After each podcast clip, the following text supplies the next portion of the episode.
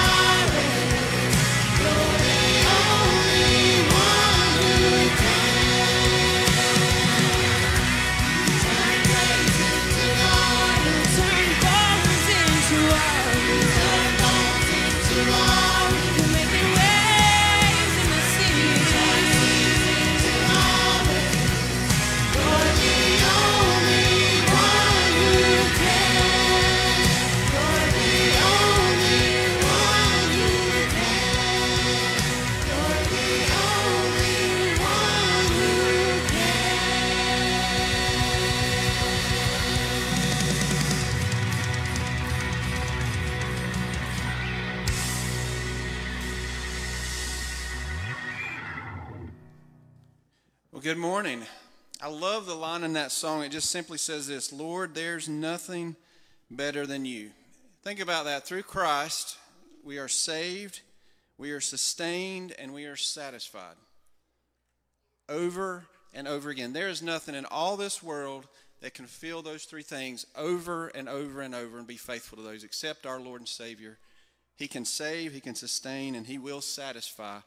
And because of that, we are here to worship. I'm so glad you could join us today, that you made your way through the slush this morning to be here with us to worship. For those of you online, thank you for joining us. And for those in the parking lot, as we say every week, we're glad that you are tuning in. But um, as we gather here today, if you're visiting with us today, we would encourage you before you leave to stop by our guest table. It's located in the front lobby. We have a guest bag we would love to put in your hands. It has some information on our church. But just to thank you for being here today. But right now, we're going to ask everyone to stand and uh, just take just a minute, holler at somebody because we're not real close today. You can yell, that's all right in church. And welcome one another to the service.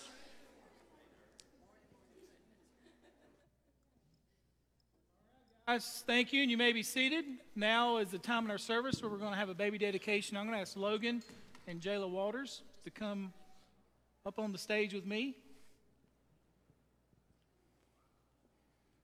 If you guys will just come over here on this side, and their little son Carter.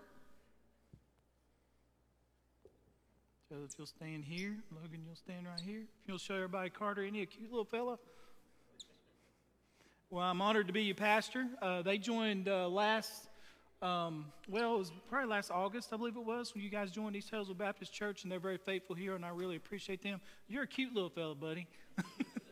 and uh, we're really thankful for you guys being here. And this, in this service today, what you're doing before your family and friends, before our church, and before a whole bunch of people online is that you're going to make a covenant. And our church is going to make a covenant as well.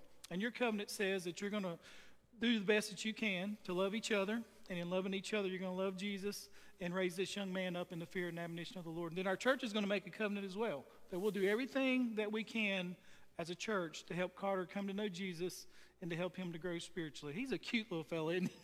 but I want to read this verse of scripture. Mark 10 says this Then they brought little children to him that he might touch them, but the disciples rebuked those who brought them. But when Jesus saw it, he was greatly displeased and said to them, let the little children come to me, and do not forbid them, for, for of such is the kingdom of God. Assuredly, I say to you, whoever does not receive the kingdom of God as a little child will by no means enter it. And he took them up in his arms, laid his hands on them, and blessed them. So we know how Jesus loves children. So I'm going to share this covenant with you. If it's desire both your hearts, respond by saying we do. And to Logan and Jayla, presenting Carter to the Lord, do you promise through God's grace and the help of the church to teach your child the truths of the Christian faith. Do you also promise, through prayer, word, and example, to bring Carter up in the nurture, discipline, and instruction of our Lord? All right, church, uh, when this pandemic is over, many of you will have Carter in nursery, Sunday school, all the way up through student ministry. You'll be working with him through VBS. And I'm going to ask you a question as well. And you respond by saying, We do. Do you promise to provide spiritual instruction for Carter? by giving of your time, talent, and resources to help him come to a saving knowledge of Jesus Christ? And do you promise to pray for Logan and Jayla as they seek to raise Carter in the fear and admonition of the Lord? If so, would you respond by saying we do? All right, well, thank you very much. We want to give you several things today. The first, Justin, if you'll hand them the, the little youth t shirt, which it'll be a while before he can wear it, but there it is. We also have a Bible here. Let me open that up. Can you help me? Ironically enough, it's Carolina blue, so for you, and that's Logan's little Bible. We also have a, a certificate of dedication. And with every uh, baby dedication, we'd like to give the Lamb's Book out. This is good for adults, children, and youth. It just explains the gospel and why that Jesus Christ is the Lamb of God, why his sacrifice was necessary, why there's no uh, remission of sins without the shedding of blood, and why his resurrection and belief in the resurrected Christ is the only way that we can be saved. All right, and I'll give that to you, Logan, as well. And then this is a letter that I've personally written to Carter. It's for his eyes only. The day that he receives Christ, whether he's 5 or 15 or 25 or 35, this is his letter, okay? And it explains what happened this day. It explains that we prayed for Logan and Jayla, but primarily we prayed, prayed for Carter to be born again. And that's what we're going to pray for now. So I'll give that to you as well, Logan. Let's pray. Father, as we come to you in prayer, Lord, I want to thank you for Logan and Jayla. I pray that you continue to bless their marriage. Lord, I pray that they would, um, Lord, be an example of Jesus to, to Carter. And Father, I pray that as a pastor, I would preach the gospel, as a church, Lord, that we would live the gospel. And Lord, we pray for his salvation now. That's what this dedication is about. Lord, we pray that you'd save him at a young age, use him for his glory. And I pray that because of his birth, the name of Jesus would be glorified and your kingdom would be expanded. And we'll thank you and praise you for it. And Lord, we're asking it in the name of Jesus. In his name I pray, and all the God's people say together, Amen. Well, let's give the Lord a hand clap of praise. Thank you both so much. God bless you. God bless you.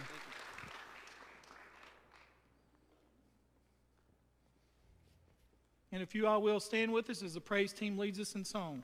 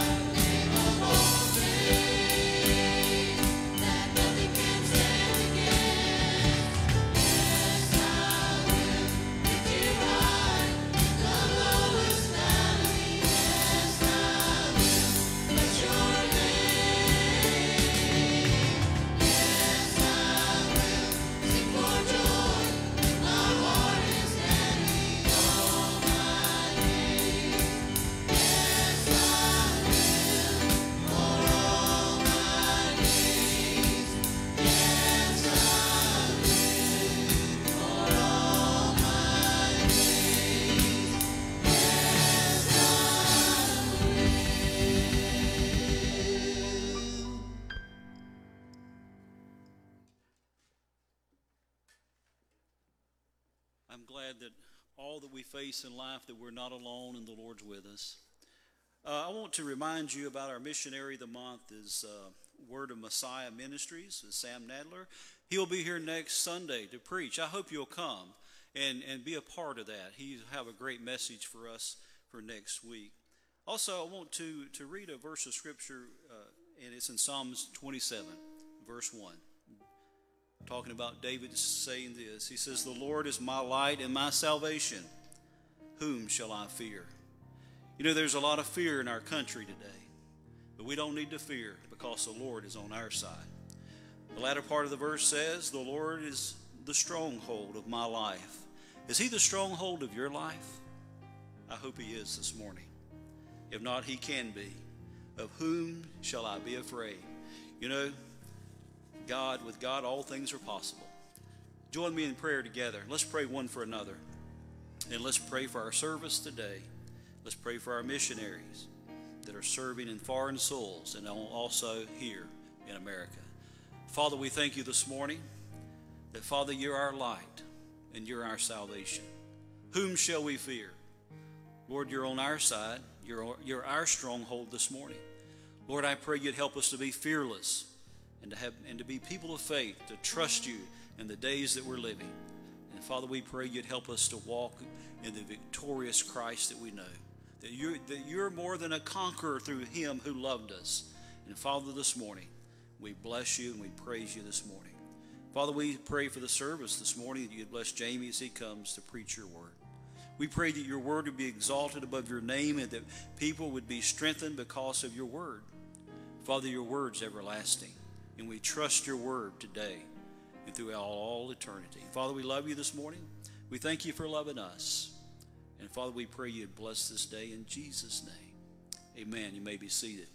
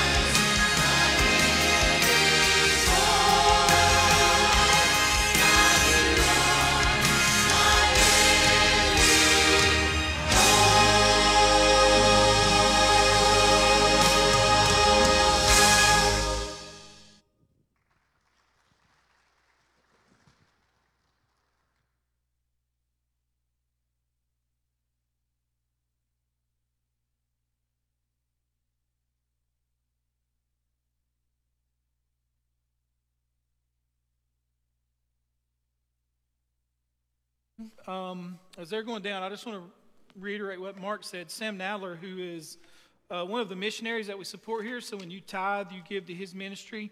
Um, he'll be here next Sunday preaching. Sam is a really good preacher. He's uh, uh, Jewish, and the Lord saved him. And one of his calls in life is to plant churches or start churches in Jewish communities. That's his part of fulfilling the Great Commission. He also has a really good online ministry that has resources that really helps explain Old Testament, how it applies to the New Testament. So I'd encourage you to be here next week to uh, listen to Sam Nadler. The last several weeks, we've been talking about this thought authentic Christianity. What does it look like to be an authentic, what does it look like to be a real Christian? And for 11 chapters, Paul gives us theology after theology, some of the greatest theology in all the Bible. Okay? And then in chapter 12, he says you must apply this. Now, stand with me if you will, if you have your Bibles. Look at verse 1. Because the only way to apply these two verses that I'm going to share with you today is to really live out verses 1 and 2. Notice what he says I beseech you, therefore, brethren, by the mercies of God, that you present your bodies a living sacrifice.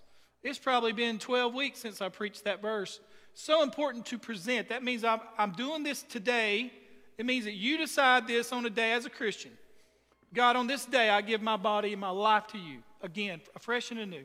I surrender to you. Okay? Everything that comes after, uh, from verses 3 through the end of the chapter, happens because of verses 1 and 2. If you've not done verses 1 and 2, you'll never be able to do what I'm talking to you today, or just going to share with you today. He says this Present your bodies a living sacrifice, holy acceptable to God, which is your reasonable service. And do not be conformed to this world, but be transformed by the renewing of your mind, that you may prove what is that good, acceptable, and perfect will of God. And what is that good, acceptable, perfect will of God for you? Part of it is obeying verses 3 through 21. Now, notice verse 14. The Bible says this Bless those who persecute you, bless and do not curse. And then he says this Rejoice with those who rejoice, and weep with those who weep. From verse 3 to verse 13, all these things apply to the church first. Last week we talked about being generous, distributing to the needs of the saints. You start in the church first. That's why I use the word saints. One another means with the church of the same kind. Then he changes. Verse 14 Bless those who persecute you, which means persecution could come in the church or outside the church. Do not curse those in the church or outside the church. Rejoice with those who rejoice. That could be outside the church. And weep with those who weep. What a great ministry to a lost community when you have show compassion and sympathy in their time of heartache. Listen, two verses that are easy to read, easy to preach, boy, you're going to find out they're so hard to live out. Father, as we come to you in prayer, I pray that we would live an authentic Christian life. Lord, these two ver- verses seem so simple, but Lord, they're so hard to do sometimes. And Father, the only way they can be we can be obedient to you is to surrender ourselves, as verses 1 and 2 says. Lord, this is really where the rubber meets the road. This is where real Christianity is lived out whenever we bless those who per- persecute us. And Lord, it's so it sounds so simple, but rejoicing with those who rejoice, that's so unnatural in this world that we live in today. But Lord, if we do this, your name is glorified, and surely your kingdom will be expanded. And we'll thank you and praise you for what you do for us, Father. In Jesus' name I pray. Amen. Thank you. You may be seated.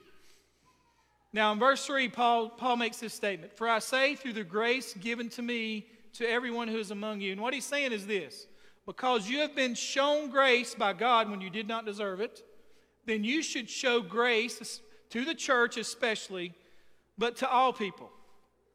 And let me repeat that. Because you have been shown grace, he says in verse 3, all right, by God, which means it's God in his own decision chose to save us, then we should show grace and be gracious. MacArthur put it this way, and here he widens the circle to discuss how we're to live in the relationship to everybody whether they be believers or unbelievers. And he starts out with the worst of people that we may meet. Notice, he says this. He's, he's just going to a general statement, not particularly about the family of faith, but people in general. And he says this Bless them and do not curse them. Notice what verse 14 says. He makes this statement Bless, look at the Greek word, those who persecute. Now look at the word persecute. Long word in English is three words in the Greek, D I K. It means they're continually harassing you. Now, we know in Paul's day that went on to mean that it was bodily harm almost to the point of death, but that's not what, necessarily what he's meaning here. He's meaning there are people, because of your faith in Christ, they persecute you verbally and emotionally. You may lose your job. And, and according to the word, the way Paul wrote it, it means they're not stopping. Okay? It's something that you have to deal with every day. All right? And he says this is what you're to do to those who persecute you. You're to bless. He says two things. You're to bless and not to curse. We're going to look first at the word bless, then we're going to look at the word curse. Look at the Greek word. You know what that sounds a lot like? It sounds a lot like our, like our word eulogy. The word means this it means to speak good or well. When this term is used, it is used by men toward men. It speaks well of and praise. It means the word praise. It means thanksgiving. It means to eulogize that person. It's usually used at a funeral when someone praises a person who has died. It's to pronounce a wish of happiness to one, to express a wish or a desire of happiness. And who are you doing this to? The people who are persecuting you. Notice what uh, Psalm 104 says on the screen. It says this Bless the Lord. That's the same word. Bless the Lord, O my soul. And then notice what the, the psalmist says Oh my God, Lord God, you are very great. You're clothed with splendor and majesty. Steven Lawson put it this way Now you know, if you don't understand Romans 1 through 11, you can't understand this because this is unnatural. It goes against our nature to bless those who persecute us. I must steal. Jamie, my last name is Steele. It goes against my family tree on my own to bless those who persecute me. Okay? Our, our first response before we're saved is give them a knuckle sandwich. You ever ate one of those? Well, you persecute a Steele and you'll get one. All right? But when God saves us, what do you do? You bless those who persecute you. All right? Now listen to what Lawson goes on to say. In Romans 8, we know why we can do this. Because God is causing all things, even those people who bring us grief, to work together for good to those that love God. Do you believe that? Now, I preach Romans 8, one of the greatest chapters in all the Bible. All things work together for good to those that love God and are called to his person, person even persecution. And what Steven Lawson says is this that if you trust God and that, even what you're going through now is going to work out for your good.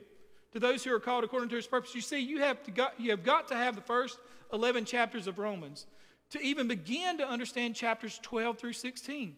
Everything in chapters 12 through 16 hinges on what we've already studied in Romans to this point. God is in charge. He even uses the persecution to do what? To drive us to the end of ourselves. Why? Because Romans 8:29 says that God's desire is that we might be conformed into the image of Christ. He goes on to say this. Now, when persecution happens, what typically happens is bitterness.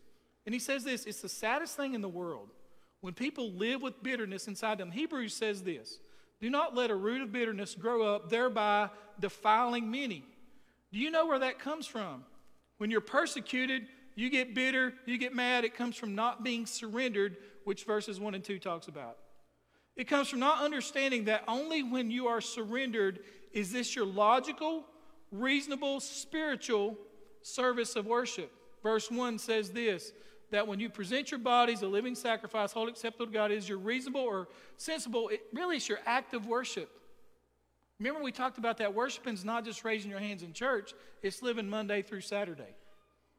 And you want to worship God, then live in this way, surrendered when you are persecuted. I'm not saying it's easy.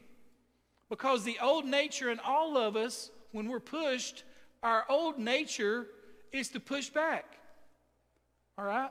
Even as Christians, it happens all the time. He says, when you make this offering of yourself to God, you can, God can transform you, renew your mind, and you're going to think differently from that point on about what you're even going through. Okay? Verse 14 doesn't happen without verse 1 and 2. I don't care if you're born again or not. It just is not going to happen. This is so unnatural to bless somebody that curses you. But understand this this is not a new principle. We've seen it before. If you've ever read Jesus' sermon, on the Mount, which is one of the, is the greatest sermon ever preached, Jesus mentions this. Paul basically takes part of Luke and part of Matthew and puts this verse together. Notice what he says in Luke 6, 27 and 28. Jesus speaking, but I say to you who hear, okay? Everybody heard him, but not everybody was listening. I say to you who hear, Love your enemies. Do good to those who hate you. Look at the word hate. Does anybody hate you? He says if somebody that Jesus just these words matter. Jesus don't use hate like we use it. Love your enemies, do good to those who hate you. That goes against my nature, does it not yours? Then he says this. Here's our word bless those who curse you, just like Paul said, and pray for those who spitefully use you. Look, bless those who, look the word curse. He says, You're not to curse people, people will curse you. You're to bless those who curse you. As a matter of fact, I like how one scholar put it. He said this What that word bless means is this blessing them, desiring that God would pour out upon them his goodness, his grace, and his mercy. That's hard to do. You know who did it? Jesus on the cross. When they were nailing him to the cross, the Bible says Jesus said this. He blessed them. Father, forgive them, for they know not what they do. If you study it in the Greek, he said it over and over again, the whole time, over and over again. It's almost like when he was carrying the cross, Father, forgive them. When he was nailing him to the cross, Father, forgive them. When he hung on the cross, the Bible says they hurled insults at him. You know who came to a crucifixion in those days? The worst of the worst in society.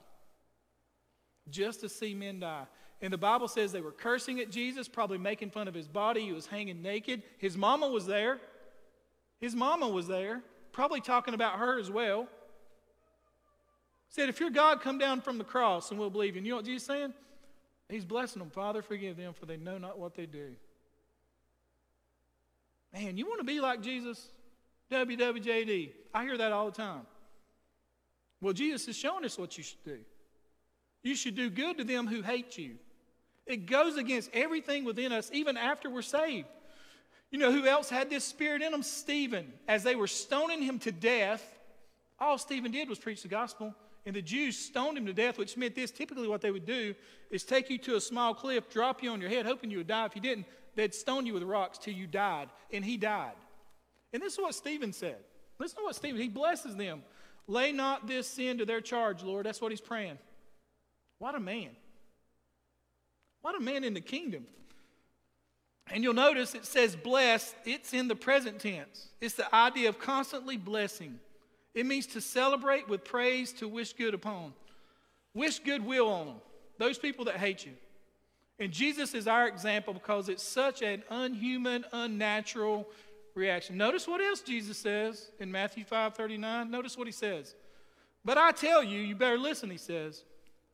Do not resist an evil person. If anyone slaps you on your right cheek, turn to them the other cheek also. What? If somebody slaps you on the right cheek, what does that mean? What literally does that mean? Jeff, will you stand up just a second?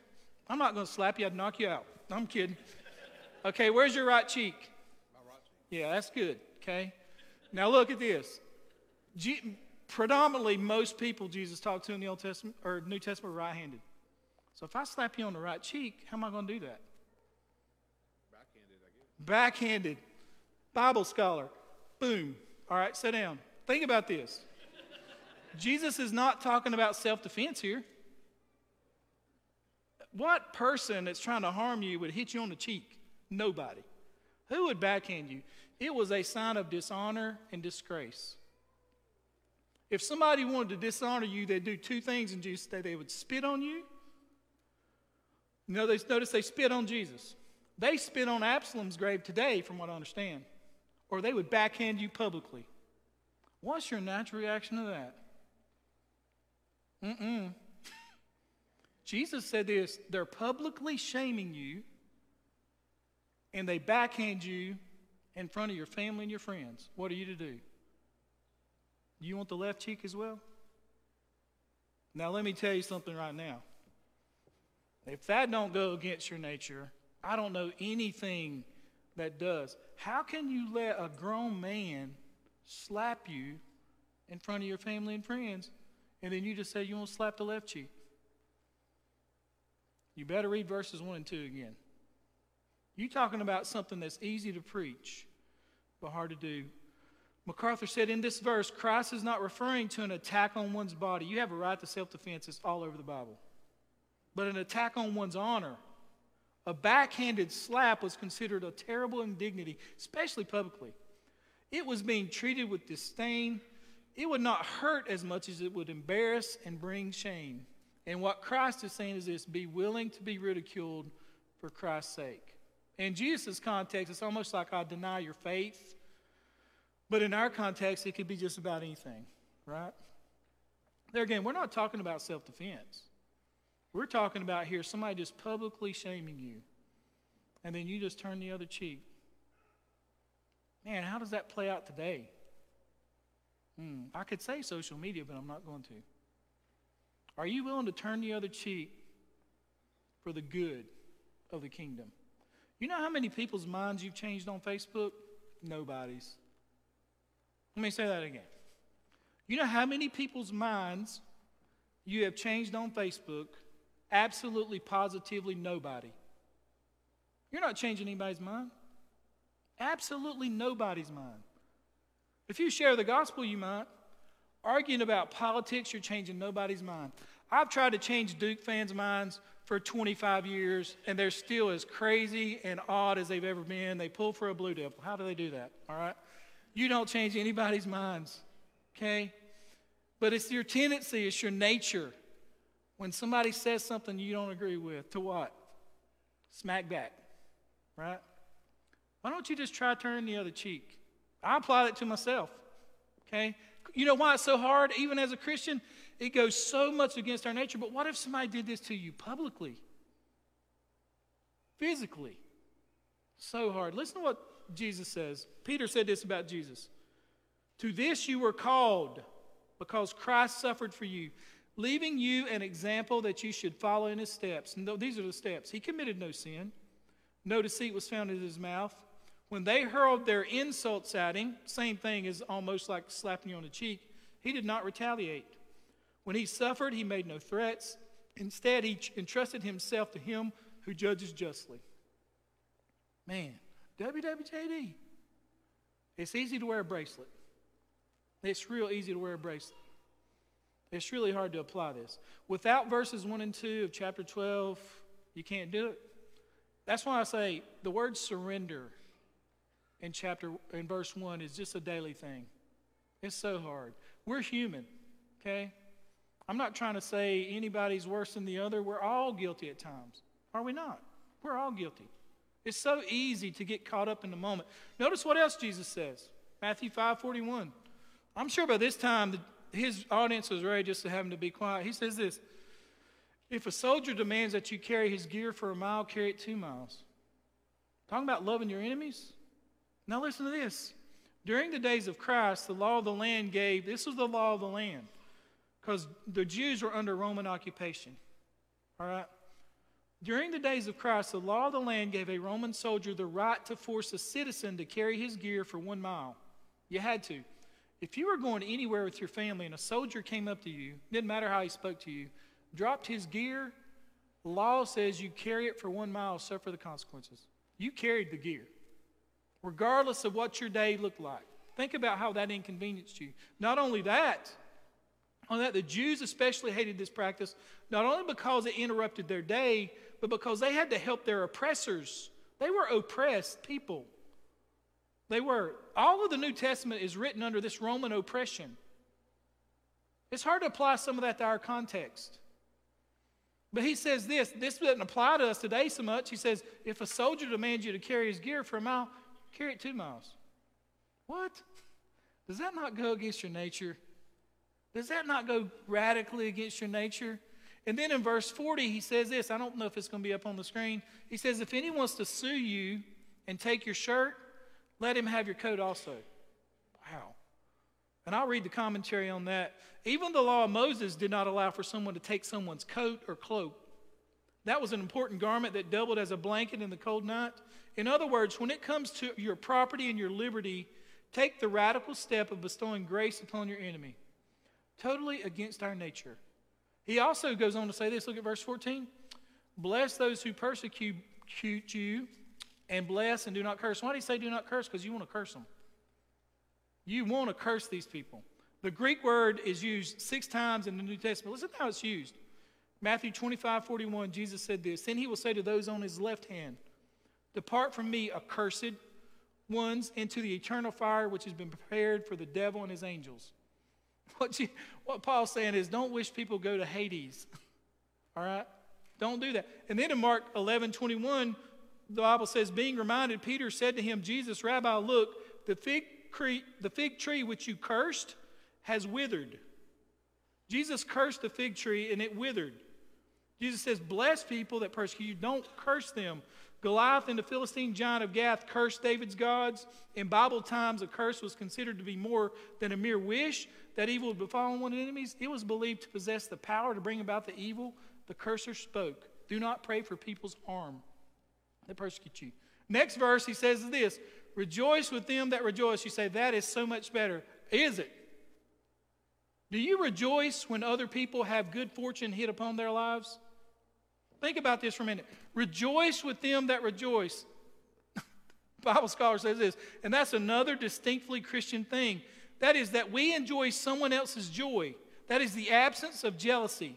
I mean, this is a distinctly Christian characteristic to rejoice at someone else's prosperity, born again or not, inside the church or not. You're to rejoice with them that rejoice. Proverbs 17:5 says this, "The ungodly are described as those who are glad at the calamity of others. The church is not." You say, "How does that play out?" Listen, it is distinctly Christian to be blessed at someone else's joy, to be able to rejoice with someone else's joy. Let's see how this plays out. If your neighbor, let's say they're not related to you, okay, if it's your mom or dad, you're going to want this to happen. If your neighbor would win the lottery, would you be happy for them? I didn't give you a dime. Think about it. What if you and a coworker put in to be promoted as boss and they win and they're your boss and you lost the promotion? Are you going to rejoice? It means be overjoyed with praise for them. Let me say this. What if you dated a girl for five years, guys, and she broke up with you in six months, married your best friend, and he's happy? You going to rejoice with those who rejoice? Easier said than done, isn't it? Rejoice with those who rejoice. Rejoice with those who rejoice.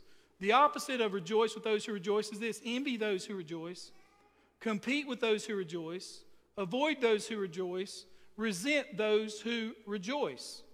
Listen, maybe for you, this is the greatest test of grace. Now, listen, you can console somebody, but you cannot congratulate them.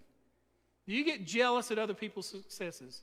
You're not alone in this struggle. Paul said this to Titus. He says this For we also once were foolish ourselves, spending our life, this is, the, this is a sign of the old nature, spending our life in malice and envy. Malice means this the intention or desire to do evil, ill will, or to wish it on someone, even to pray for it. Envy is this a feeling of discontented or resentful longing aroused by someone else's possessions, qualities, or luck in life.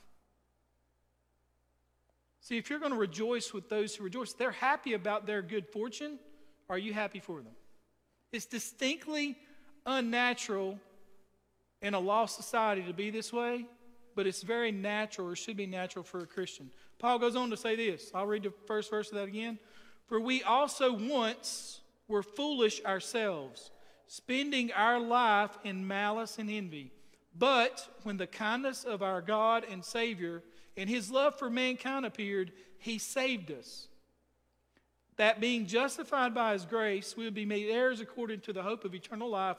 So be careful to engage in good deeds Avoid controversies, strife, and disputes. Basically, what he's saying is what Paul says in verse 15 rejoice with those who rejoice. It means to demonstrate graciousness, rejoice with those who are rejoicing, ask God to cleanse your motives, your heart of envy, and practice selfish, selfish, selflessness. I'm sorry. And then in verse 15, he also says this weep with those that weep. This is also distinctly Christian to be sympathetic and not indifferent. The, the normal thing in our society today is just to be indifferent at other people's suffering.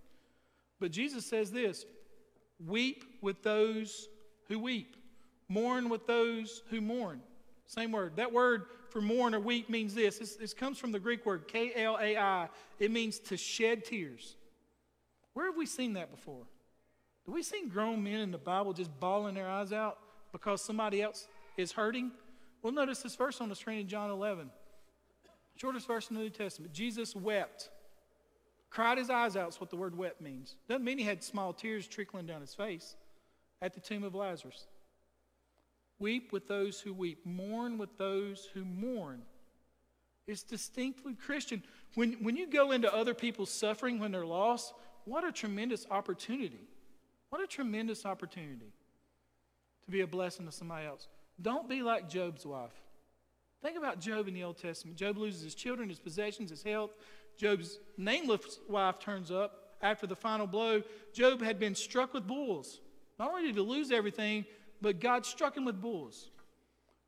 And seeing her husband sitting in the dust, scraping his sores, she silently says this. Now, the Bible says to mourn with those who mourn, even if they're your spouse. She says this Do you still persist in your integrity, Job? Just curse God and die. what a blessing she was to Job. You know what that sounds like, though? Sometimes it can be the church, can it? If we're not careful. Now, look, before we throw rocks at her, she went through the same things Job did, minus the bulls. But Job says, you know, though he slay me, I'll still believe in him. It is distinctly Christian. She couldn't weep. She was going through what he was minus the bulls. So listen, so we're to be marked then as those who are very sensitive to those around us and show compassion and sympathy when they're hurting, just like Jesus. Notice on the screen Isaiah 53. The Bible says this that our Lord and Savior, this was prophesied hundreds of years before he was even born, he would be a man of sorrows, acquainted with grief. Surely our griefs he himself bore, and our sorrows he carried. And by the way, he's still doing this for people today. So, in closing, let me ask you a question Do you really want to be like Jesus, or do you just want to go to heaven? Christian, do you really want to be like Jesus, or do you want to go to heaven? If you do, can you bless those who hate you? Will you love your neighbor? Do you in your heart curse others and wish ill will upon them? Can you rejoice when God blesses others and doesn't bless you? Think about that. Hey, listen, I'm the pastor of East Hillsville Baptist Church. In 2004 or 5, I'm old, I can't remember. When, I, when we started getting resumes here the church, I knew one of the guys who gave a resume. Great preacher. Good, if he'd have been pastor here, he'd done as good as I've done. Good preacher. I remember on September 11th, I think the vote, they voted me in. The next Sunday, Randy Smith preached here. And I remember Randy, two things I remember about that day. Randy Smith getting up saying how honored he was to preach after a guy just been voted in as pastor, right? Then I remember when I stood before the church and everybody comes by and shakes my hand. Glad you're our pastor. Been interim since, since March of that year. My friend who put in the resume came up and shook my hand. This is what he said. Now listen to this. I'm happy for you. You're a better preacher than I am, and you'll do better at this church than I ever could. It's not flattery for this guy. This guy is very successful, pastors a very successful church. Okay? Good preacher. When I say he could do as good a job here as I have, he can do it. He, he's doing it now. Listen, when we dedicated this church, this guy came and I gave him a tour, and he said, Look at what God has done through your ministry. I remember that whenever we, one Easter service, we had 972 people in this building. You know, the first person to call me was this guy. Was this guy. Now, think about that. I don't know that I've called him much. It's like the Holy Spirit said to me on, in 2005. The Holy Spirit said, Could you do that? If you, you wouldn't have been pastor here, could you have walked through that line and said, You're a better preacher than me? God's going to bless you. I'm happy for you. The Bible says this, church, to rejoice with those who rejoice. Easy to preach, easy to quote scripture. It's a lot harder to live out. Be happy for other people's successes. And then show compassion. Listen, mourn with those who mourn and weep with those who weep. You know why? Because your day's coming. It's going to hit your house at some point. It's going to hit my house at some point. One of the greatest ministries. Eh, you want to be a missionary? Weep with those who weep. You don't have to go overseas to do that. Just be Jesus Christ in people's suffering. Let's pray together. Father, as we come to you in prayer, we want to thank you for your word. Lord, two verses that are so easy to preach and memorize. But Lord, they're so hard to live out, but how important they are to the kingdom of God, to our community, and to our small town. Lord, help us to bless and not curse, to rejoice with those who rejoice, and Lord, let us show compassion to those who are mourning. Father, this starts, number one, with a relationship with Jesus. And if there's anyone here who's never placed their faith and trust in you, I pray that today, through the drawing and convicting power of the Holy Spirit, that they would surrender their lives to you. And then, Father, I pray for those of us that are saved. Lord, the church can be used to cause great good or great harm. Father, if we apply these two verses, the Bible says this Paul told Titus, do so much good in your community that when people speak badly about you, they basically have to lie about you. So, Father, help us to be what these two verses have asked us to be. And we'll thank you and praise you for it. In Jesus' name I pray. And all of God's people said, Amen. God bless you. I hope you have a great Sunday afternoon and hope to see you back here next Sunday. Thank you. And you're dismissed.